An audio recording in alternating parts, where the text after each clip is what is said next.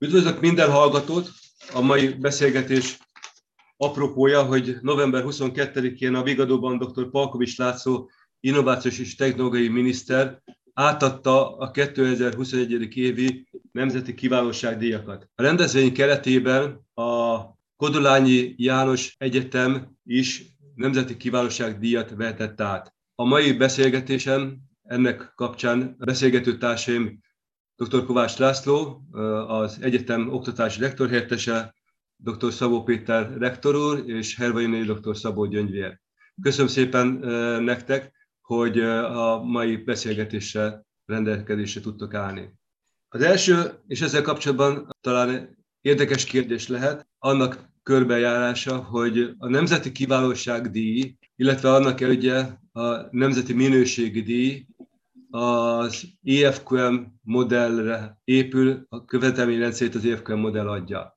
Mi a véleményetek arról, hogy a, a Nemzeti Kiválóság díjnak, illetve az EFQM modellnek, mint nem felsőoktatási vagy nem oktatási specifikumú modell, milyen helye és szerepe lehet egy felsőoktatási intézményi környezetben, egy felsőoktatási intézményi kultúrában?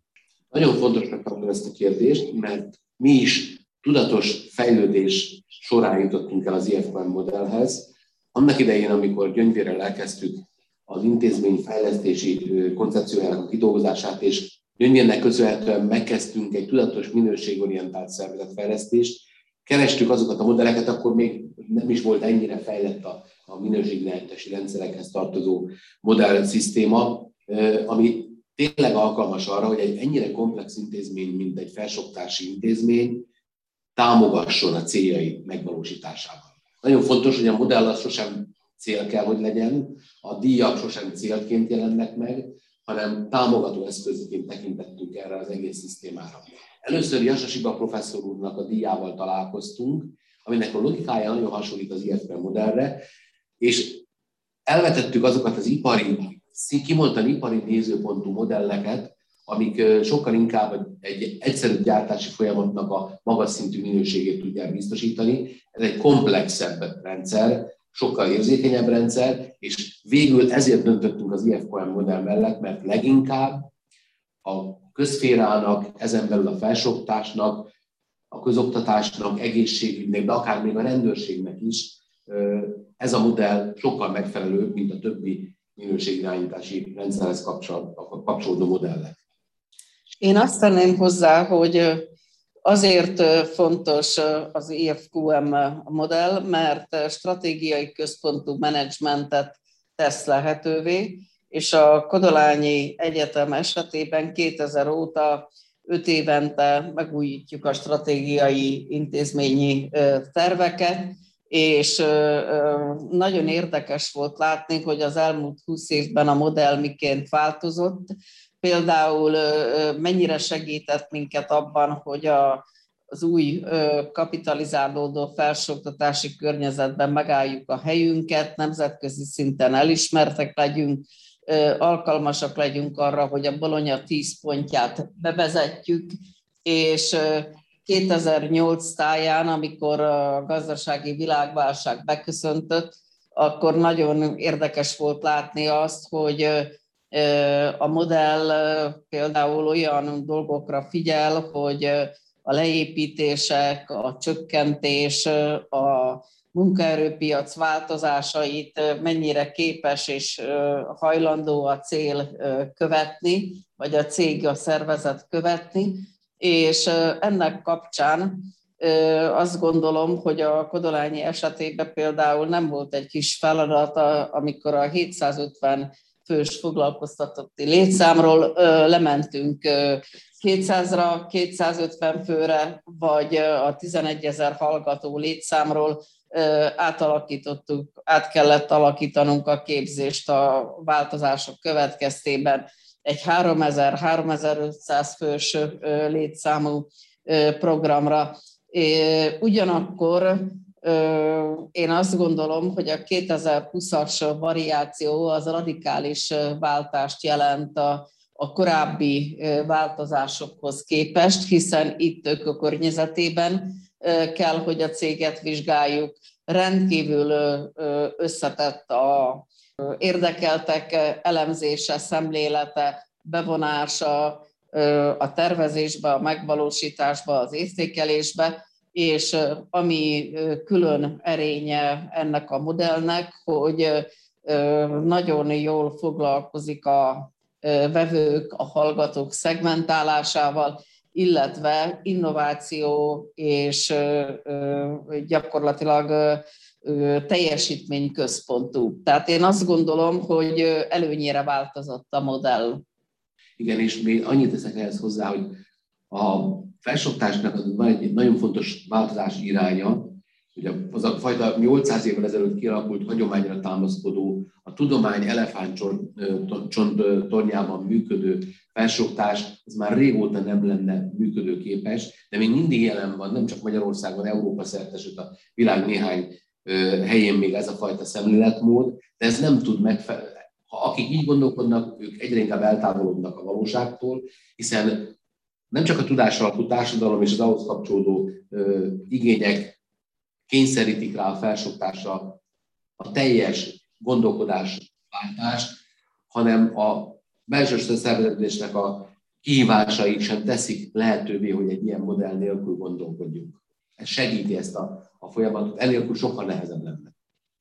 Én annyit tennék hozzá még, hogy ez a 2020-as EFQM modell, ez nagyon jól alkalmazható egyetemi környezetben. Egyrészt azért, amit a Gyöngyvér mondott, tehát az ökoszisztéma elemzése egy egyetem esetében elengedhetetlen, és ráadásul párhuzamos folyamat zajlik az európai felsőoktatás minőségbiztosítását tekintve. Ugye az európai standardok is vevőközpontúak, ami persze a mi esetünkben a vevő, ugye inkább érintett, vagy stakeholder, tehát az a szemlélet, ami egyébként a felsőoktatásban ma egyre inkább mérvadó, azt az EFQM jól tükrözi vissza, tehát applikálható, illeszthető egyetemi környezetben.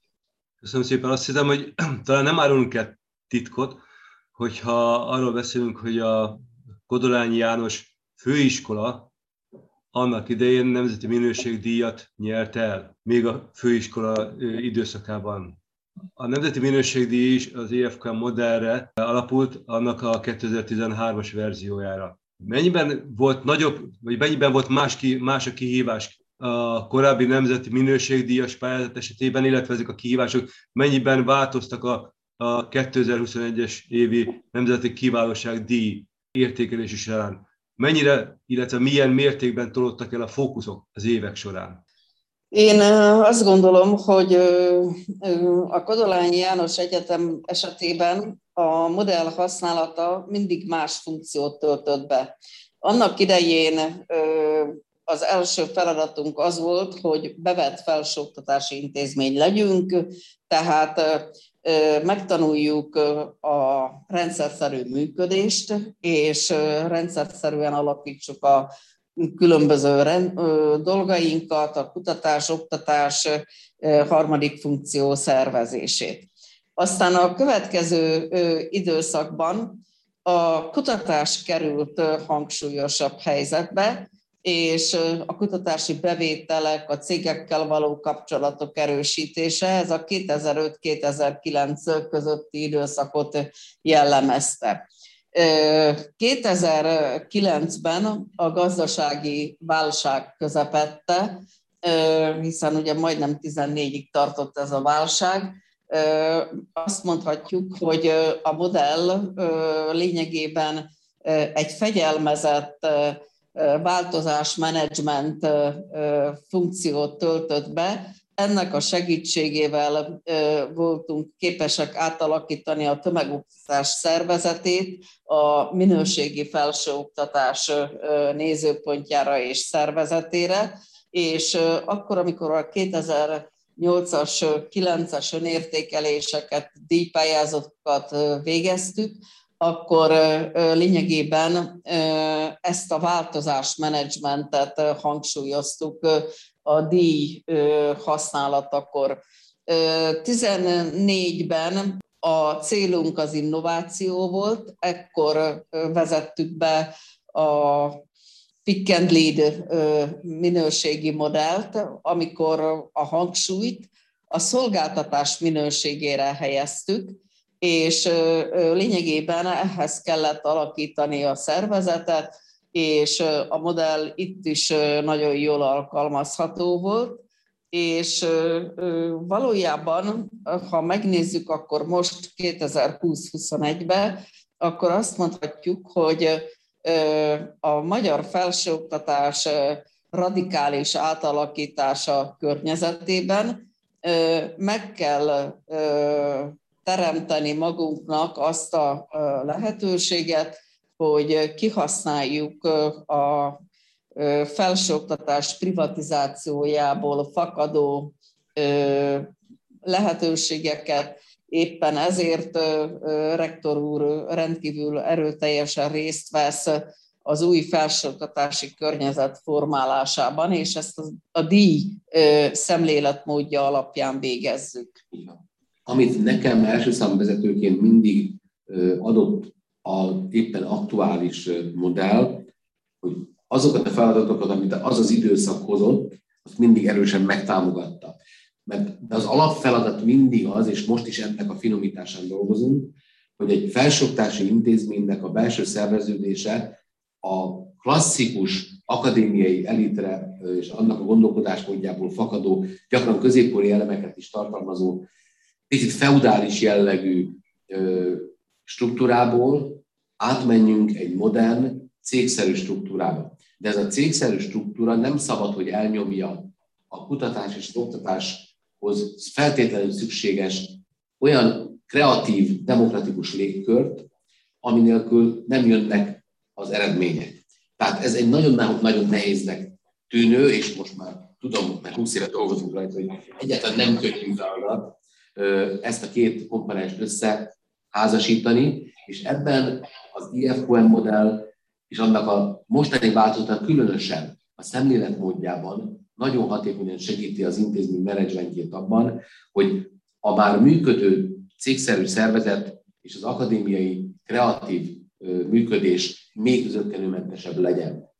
Ez egy szemléletmódváltásban nagyon-nagyon hatékonyan használható modell. Ennél jobbat én nem tudok elképzelni a felsőoktatás számára. Egy megjegyzésem még lenne, ezt a modellt a Kodolányi teljes vezetői struktúrája ismeri, a tanszékvezetőktől, az, az csoportvezetőktől át az igazgatókon, rektor helyettesekig mind, és lényegében a modellre való felkészítés, képzés folyamatosan történik 20 év óta, és lényegében lehetővé teszi, hogy egy nyelven beszéljünk az intézmény vezetése, az intézmény különböző szintű csoportjai ugyanazt a dolgot értsék a különböző témákon, legyen az a rektor, vagy legyen az a pályázati központ vezetője. És ez azért nagyon fontos a megértés és az azonos gondolkodásmód, mert pont azért, mert akadémiai jellegű szervezet az egyetem, és minden egyetem az természetesen, itt kiváló, nagyon, akár nemzetközi szinten nagyon magasan kvalifikált és jegyzett kollégákkal kell dolgozni. Ha ők nem fogadnak el egy intézkedést, akkor ezt nem lehet végrehajtani. Ezért bizonyos szempontból lassúnak is tűnik a folyamat, hogy nincs 2000, talán 2002-ben volt a Jasos Ibadi, ugye? Az ugye, hármas. Vagy hármas. De 2002-ben határoztuk el ezt a folyamatot, és szépen szinte az akkreditáció és az egy-egy minőségi pályázat egymást erősítő rendszerében majdnem minden három évben megmérettettük az intézményt, egy újabb feladatcsomagot fókuszba állítva, és az egyik feladat az volt, amit a Gyöngyvér mondott, hogy most már itt tartunk, hogy a elkötelezett két-három csúcsmenedzser mellett most már arról beszélhetünk, hogy a középvezetői szint teljes mértékben azonosult az elképzelésekkel és az ehhez szükséges eszközökkel, és most jön az oktatóknak a folyamatos felkészítése, és olyan feladatokat végeznek el a mi oktatóink most már könnyedén és nagyon-nagyon aktívan amit egy hagyományos módon irányított egyetemen nem biztos, hogy elvégeznének, mert úgy érzik, hogy nem az ő dolguk. Akár a kutatási területen, akár az oktatási területen. Ennélkül nem tudtuk volna a Pikendit képzési modellt bevezetni. Most egy példát, hogy kinek a szerzői jogvédelmi tulajdona az, amit az oktató tanít. Azt csinálja az órán, amit akar, ez egy 20, 20 évvel ezelőtti vita. Ezt a vitát nagyon sok helyen most, ahol jár a modellváltó intézményekben, mert hívnak egy-két helyre, ott ezek a viták most zajlanak. Tehát nagyon komoly lemaradásban van a magyar felsőoktatás egy része, illetve Európában más országokban is találni ilyen lemaradt szemléletmódú felsőoktatási intézményeket, és ezt ennek a modellnek a segítségével gyorsan át lehet hidalni, de itt a képzésen nagyon nagy hangsúly van, ezért most dolgozom egy olyan képzési programon, ahol segítjük a modellváltó intézmények középvezetői, illetve akár még tanszékvezetői szintű vezetőinek a szemléletformálását, és ebben én szükségesnek tartom, neked is említettem Kálmán, hogy megjelenítsük a képzés során magát a modellt, és azt, hogy ez hogyan segíti a felsőoktatási intézmények szemléletváltozását, mert itt szemléletváltásra van szükség. Nálunk is folyamatosan karban kell tartani ennek a szemléletnek a, a, a végrehajtását és a megvalósulását, mert nagyon-nagyon könnyen vissza tudnak állni régi reflexek. Köszönöm szépen. A beszélgetés során említettétek ezt a, hogy mennyire fontos, hogy közös nyelvet beszéljen az intézmény kollektívája, és meglegyen ez a közös nyelv, illetve Péter említette ezt a mm, elefántcsontorony jellegű hasonlatot, amit az intézmény, a felsőoktatási intézményekkel kapcsolatban sokszor lehet hallani. Az új modell markánsan kommunikálja, a, hogy mennyire kell tudni közös nyelvet beszélni a, a szervezetnek a környezetével, és mennyire, kell, mennyire fontos, hogy megértse az intézmény vagy a szervezet környezetének az igényeit, elvárásait, és azokat egy együttműködő jelleggel, egy co-creation jelleggel valósítsa meg. A Kodolányi János Egyetem esetében az értékelés során előtérbe került egy olyan törekvés, mint pozitív elbírás alá eső dolog, amely az egyetem és a, és a gazdasági környezetével való együttműködés, egy modell, egy kooperatív modellnek a, modellnek a kidolgozása. Esetleg erről mondanátok pár gondolatot? Alapvetően ez is inkább ugye az érintettekkel való kapcsolattartásra vonatkozó kritérium. Az érintettek esetében ugye azért használom ezt a kifejezést, mert amikor a piacról, piaci szereplőkről, munkaadókról beszélünk, akkor alapvetően profitorientált cégek lepetnek a szemünk előtt. De ne felejtsük el, hogy a Kodolányi tanár képzéssel indult. Tehát az iskolák voltak a Kodolányi első éveiben úgymond a felvevő piac. És mi akkor már arra törekedtünk, hogy valódi tanárképzést folytassunk. Ugye abban az időben, amikor a Kodolányi indult, akkor a tanárképzés az gyakorlatilag nagy részt a tudományegyetemeken zajlott, a disziplináris szak volt meghatározó a képzés során. Tehát ha valaki mondjuk angol tanár szeretett volna lenni, akkor nagy részt angol irodalmat, nyelvtörténetet, országismeretet tanult, és a pedagógikum, hogy hogyan is kell tanítani angolt, az nem játszott akkor a szerepet. A Kodolányi volt az elsők egyike, amely komolyan vette azt a célt, hogy valójában milyen kompetenciákkal kell rendelkezni a végzősnek. Ha angolt tanárt képezek, akkor tanítson jól angolul, és talán kevésbé fontos az, hogy a középkorban hogyan kellett éppen akkor igét ragozni. Na most ez a szemlélet, ez a pedagógiai szemlélet, ez a kompetencia alapú vagy kimeneti alapú szemlélet határozta meg a Kodolányi egész történetét, és amikor elindultak az üzleti szakjaik, mondjuk a gazdálkodási és menedzsment, vagy akár beszélhetek a turizmus vendéglátás szakról, a számunkra már teljesen egyértelmű volt, hogy föl kell vennünk a kapcsolatot azokkal a cégekkel, ahol majd a mi végzetteink munkát végeznek. És ezek a cégek így befolyásolják az oktatási tartalmakat is. A jelenlegi fejlettségi szakaszunkban, ami szerintem egyébként a pályázatból is kiderült, már ezek a, a munkaerőpiaci szereplőkkel való kapcsolatépítés ez egy olyan szintre emelkedett, hogy stratégiai megállapodásokban rögzítettük azt, hogy igen, mi leülünk, meghallgatjuk őket, sőt, akár őket is bevonjuk az oktatásba. Működik nálunk ugye a duális modell, de működik nálunk a kooperatív modell is, ami azt jelenti, hogy akár a cégeknél végzett munkatevékenység az órásítható, tantárgyasítható, ha az a kompetencia, amire egy tantárgy képezni az oktatót, a, a, hallgatót, az megjelenik a munkahelyi tevékenysége során is. Így közeledtünk tehát, és azt gondolom, hogy nagyon jó szimbiózusban élünk nagyon sok olyan céggel, akik potenciális munkaadóink.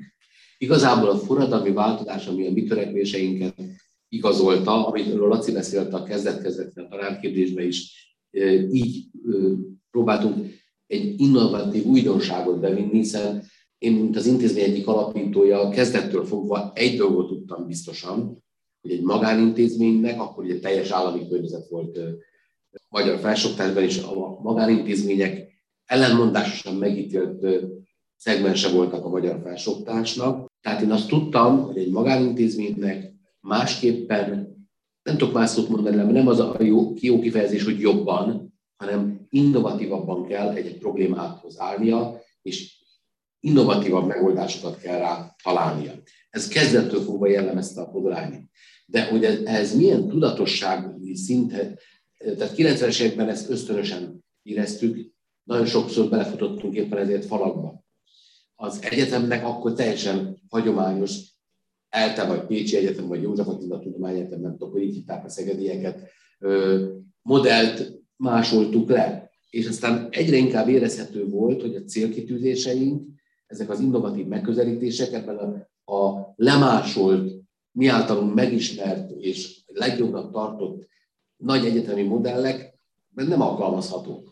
És akkor jöttünk rá az ezredforduló után, hogy itt nekünk szervezeti szempontból is új utakon kell járnunk, ahhoz, hogy ezeket a célokat el tudjuk érni. És ebben az igazi fordulópont, ahol nagyon sok visszaigazolást kaptunk először arról, hogy a törekvéseink jók, mert a nagy hallgató létszám és a, a, a jelentős üzleti sikerek mögött nem biztos, hogy, hogy ott volt a, az innovációnak az elismerése. Ez egy bővülő piac volt, és sokkal inkább meglátszik egy intézménynek a kreativitása, innovatív ereje, akkor, amikor válságidőszak van. És én azt gondolom, hogy ilyen szempontból a Kodolányi életében a 2006-tal kezdődő bolonyai folyamatra való átállás, ez egy sokkal jobb, markánsabb visszajelzést adó környezet volt, mint a korábbi látszólag üzletileg legsikeresebb időszakok. Sokkal tudatosabbá vált az intézmény, és a bolonyai folyamatban ilyen meglepetések értek minket, hogy a turizmus szakunk újszerű megközelítése révén bekerültem a Közgazdaságtudományi Bizottság társelnöki pozíciójában, Róz József kollégám mellett. Teljesen meglepődtem. Az, hogy a kommunikáció területén Horány Józsefben szintén társelnöki pozícióban voltam a Bologna Bizottságban, azt természetesen nem tartottam, mert Kelet-Európa első új típusú BBC alapú újságíró képzését György Miklóssal ketten alapítottuk. De a turizmus területén nem is értettem, aztán menet közben jöttem rá, hogy olyan kreatív megoldásai vannak a Kodolányinak, ami arra predestinálta a szakmát, hogy beemeljen egy bölcsészt ennek a folyamatnak a, az élére. Igaz, hogy maga a bolonyai átállás egy nagyon komoly tanulság volt, hogy a magyar felsőoktatás nem nagyon akarta ezt tudomásul venni. Ekkor mi tudtunk ebből akár még piacosítható előnyt is produkálni, mert a mi szemléletmódunk, ez a kooperatív nézőpont már akkor is megvolt, dolgoztunk már a majdani kipikenlét kérdési modellen, és akkor még teljesen szektorsemleges volt a piac finanszírozása, és pillanatokon belül a legfontosabb szakjainkkal gyakran piacvezető pozícióba kerültünk, és ezek voltak azok a visszaigazások, amiről előbb beszéltem, hogy egy szűkülő 2007-ben kezdődő világgazdasági válságban is tudott a Kodolányi piacvezető pozíciót tartani, iszonyatos nagy mennyiségű konkurens intézményi rendszerben. Addigra felépült ez a virágozék minden virág politikának a gyümölcse, hogy számtalan konkurens szak lett, 16 kommunikációs szak, 32 turizmus szak, 35 gazdászak, és itt tudtunk nagyon jó pozíciókat fogni, és azt sem tudta az intézmény tönkretenni, hiszen ma is itt vagyunk, és újabb díjról beszélünk,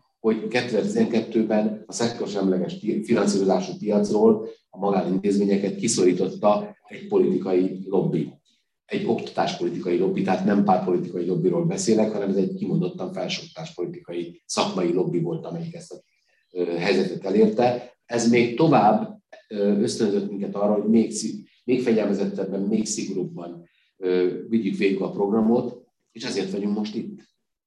Ezek a törekvések, ezek alapvetően belülről építkeznek, belülről, belső inspiráció a, a, a motorja, ezek a mérföldkövek, amelyekről Turu is beszélt. Én hagyj kérdezek rá nagyon konkrétan, ugye ennek a díjnak van egy speciális eleme, ez pedig az, hogy a, mivel maga a, a díj egy verseny, a versenyhez hozzátartozik, hogy minden pályázó kap egy nagyon áttekintő értékelést, egy értékelési folyamaton megy keresztül. Ehhez értékelő szakértőkből csoportok állnak össze, és ezek az értékelő csoportok egyenként vizsgálják meg a pályázó szervezeteket, ha lehet így mondani, pincétől a padlásig, megkeresik azokat a konkrétumokat, azokat a tényezőket, amelyeket ők a saját végső értékelési közvéleményükhöz fel tudnak használni. Ahhoz viszont, hogy ezek az értékelő csoportok jól tudjanak működni, ahhoz az kell, hogy ők érdemben megértsék és átlássák az intézmény működésének specifikumát, és meg tudják ítélni ezek mentén azokat az erősségeket, illetve azokat a fejlesztési irányokat, amelyeket ők az értékelésük során írásba is foglalnak. A 2021-es értékelési folyamat során a Kodorány János Egyetem is találkozott egy ilyen értékelő csoporttal. Kérdésem arról érdeklődne, hogy milyen volt a pályázóként végén ezt az értékelési folyamatot, és, a, és az értékelőknek a, az észrevételei mennyiben tudtak építőleg megjelenni, akár az értékelési folyamatban, akár pedig a díjat, díjat követően a fejlesztések elindítása kapcsán. Én az elején most röviden válaszolok erre, mert én azt tanultam meg, amikor elkezdtem foglalkozni ezzel a területtel, hogy minden egyes pályázatnak két nagyon fontos eleme van, ami, ami nagyon hasznos a szervezetnek. Az egyik, hogy elkészítsük az önértékelést. Akkor menet közben észre kell, hogy vegyük azokat a, a hibákat, amik lehet, hogy egy önértékelési dokumentum elkészítése nélkül nem kerülnek felszínre. És ez nagyon-nagyon, már ez önmagában nagyon jó visszajelzés. És ha ahhoz még kapunk egy olyan értékelő csoportot, amelyikben más nagyon fontos társadalmi alrendszerek szereplői vesznek részt, mert ugye az akkreditációs folyamatban, ami a másik nagyon fontos visszajelzés számunkra, ott a felsőoktatási szakemberek mondanak véleményt a dokumentumainkból, az anyagainkból. De itt az a nagyon jó, hogy itt, itt ülnek az ipar szereplői, itt ülnek olyan ö, szakemberek, akik nem is biztos, hogy a felsőoktatásnak a működését belülről látják, viszont nagyon jól észreveszik kívülről, esetleg azokat a hibákat, amiket mi nem, nem látunk meg saját magunkban. Tehát a tükör sokkal jobban mutatja egy ilyen szituációban azt, amire nekünk szükségünk van. Ezért az idei folyamatban nagyon-nagyon hasznos visszajelzéseket kaptunk. El is kezdtünk már dolgozni a visszajelzések alapján. Lacival pont a tegnapi rektori tanácson is néhány olyan döntést hoztunk, amit már az idei díjpályázattal kapcsolatban feltárt, általunk gyengeségnek tartott. Lehet, hogy ti nem is azt mondtátok, hogy gyengeség, vagy a látogató bizottság nem azt mondta, de mi úgy értékeltük, hogy azon van mit javítani, és elkezdtük a folyamatot már. És szerintem ez, ez, ez a legnagyobb előnyes, aki nem tud csinálni ilyen tevékenységet, az nem tudja, hogy mennyit tud ebből profitálni. És nincs olyan, hogy rossz látogató bizottság. Nekem ez meggyőződésem. A mostani folyamatban nagyon-nagyon hasznos információkat jutottunk hozzá. Én különbségként azt hangsúlyoznám, hogy mi a különbség egy európai vagy magyar akkreditáció és a, a díjpályázat között. Az akkreditáció folyamatában általában társadalmi szereplők, a látogató csoportok tagjai, mondhatnám amatőrök. Látszólag felsőoktatás felkent szakembereiről van szó, mindenkinek van rangja, beosztása, mindenféle pozíciója, Ugyanakkor alapvető gond, hogy megmaradnak az akadémiai látáskörbe, és a szervezetről való tudás, gondolkodás alapvetően hiányzik. Na most ebben a közegben a Kodolányi IFQM központú minőségkultúrája idegen és gyakorlatilag a legtöbb akkreditációs időszakban senki nem érti, hogy minek kellenek nekünk a díjak, nem karácsonyfa egy felsőoktatási intézmény, hogy teleaggassuk, mondja az egyik akkreditációs bizottsági tag. A másik arra helyezi a hangsúlyt, hogy az adminisztráció az a felsőoktatásban izószerű-e vagy sem, tehát maximum maximum olyan kérdésekkel foglalkoznak, ami a szakember saját nézőpontjából fakad. Na most nekünk komoly tapasztalataink vannak a, a hazai és nemzetközi akkreditációban is, és én úgy gondolom, hogy a Kodolányi szemléletét az általunk akreditált 25-30 intézményben mindenütt visszük magunkkal, mindenütt bemutatjuk a stratégiai gondolkodás fontosságát. Ez van szektor, ahol különösen fontos, például az egyházi szektor esetében, az államiaknál mióta bevezették a kancellári rendszert, azóta lényegében nem is lehet látni azt, hogy a stratégiai menedzsment tért ki a felelős, a rektor vagy a kancellár.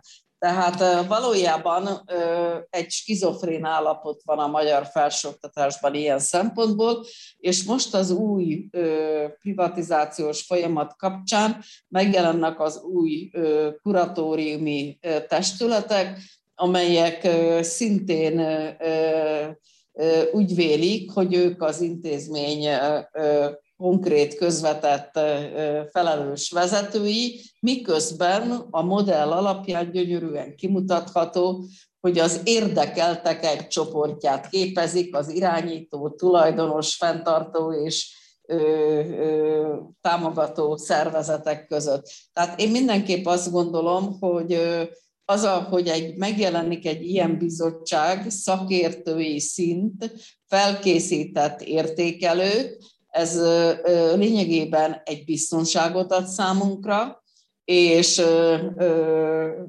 nem kitett az intézmény annak, hogy felsőoktatási lobby csoportok nézőpontja döntse el azt, hogy most valamit kiválónak vagy nem kiválónak értékelünk.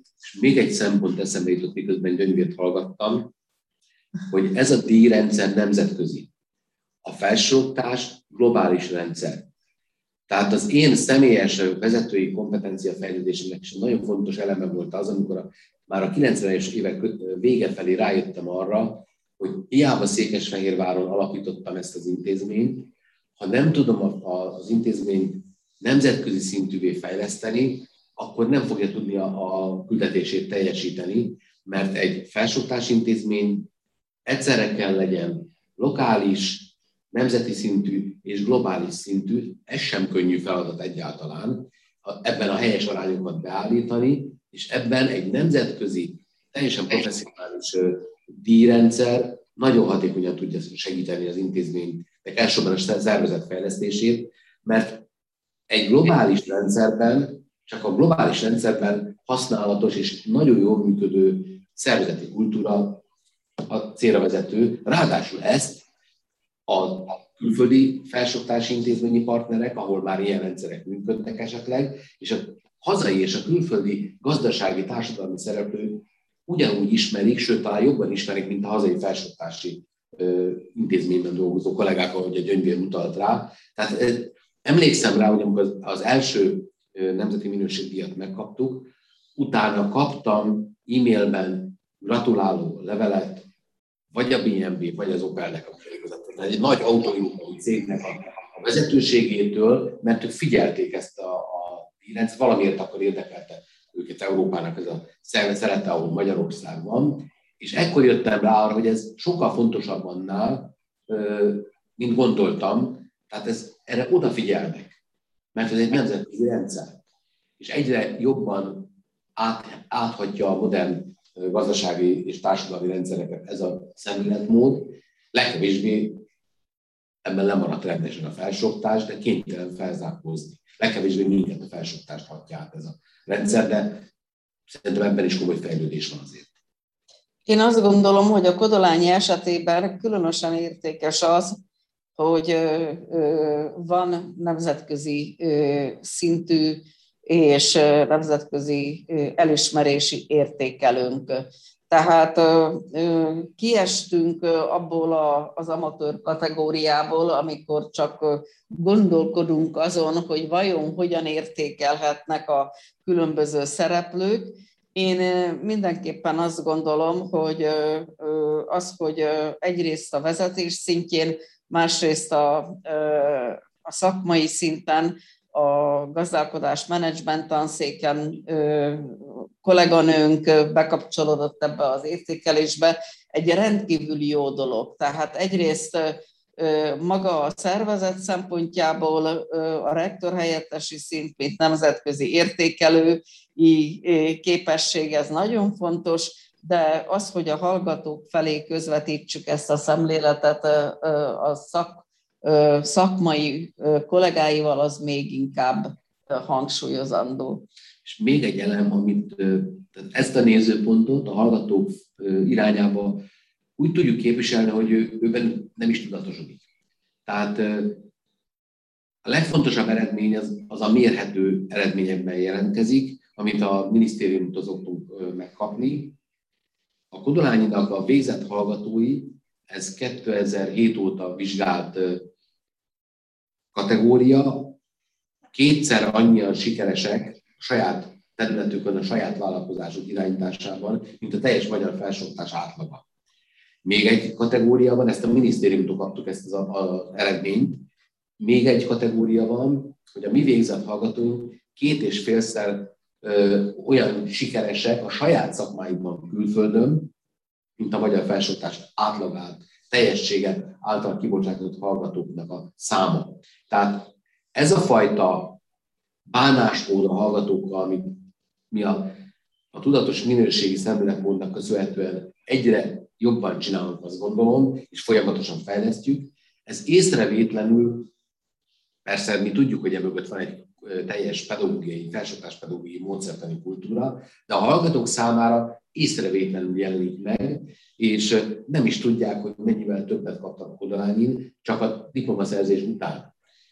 Hiszen ez nem feltétlen marketing feladat, hogy ők ezt pontosan tudják, hanem ez sokkal inkább egy felsőoktatás pedagógiai feladat. De ez egy nagyon jól kimutatható előnye a Kodolányi János Egyetem felsőoktatás pedagógiai modelljének, ami IFK modell nélkül nem lenne. Én nagyon szépen köszönöm, hogy megosztottátok a hallgatókkal, velem és a hallgatókkal hír kapcsán a gondolataitokat. Szeretném még egyszer gratulálni a díj elnyeléséhez, gratulálni azokhoz az eredményekhez, amiről, amiről szó volt.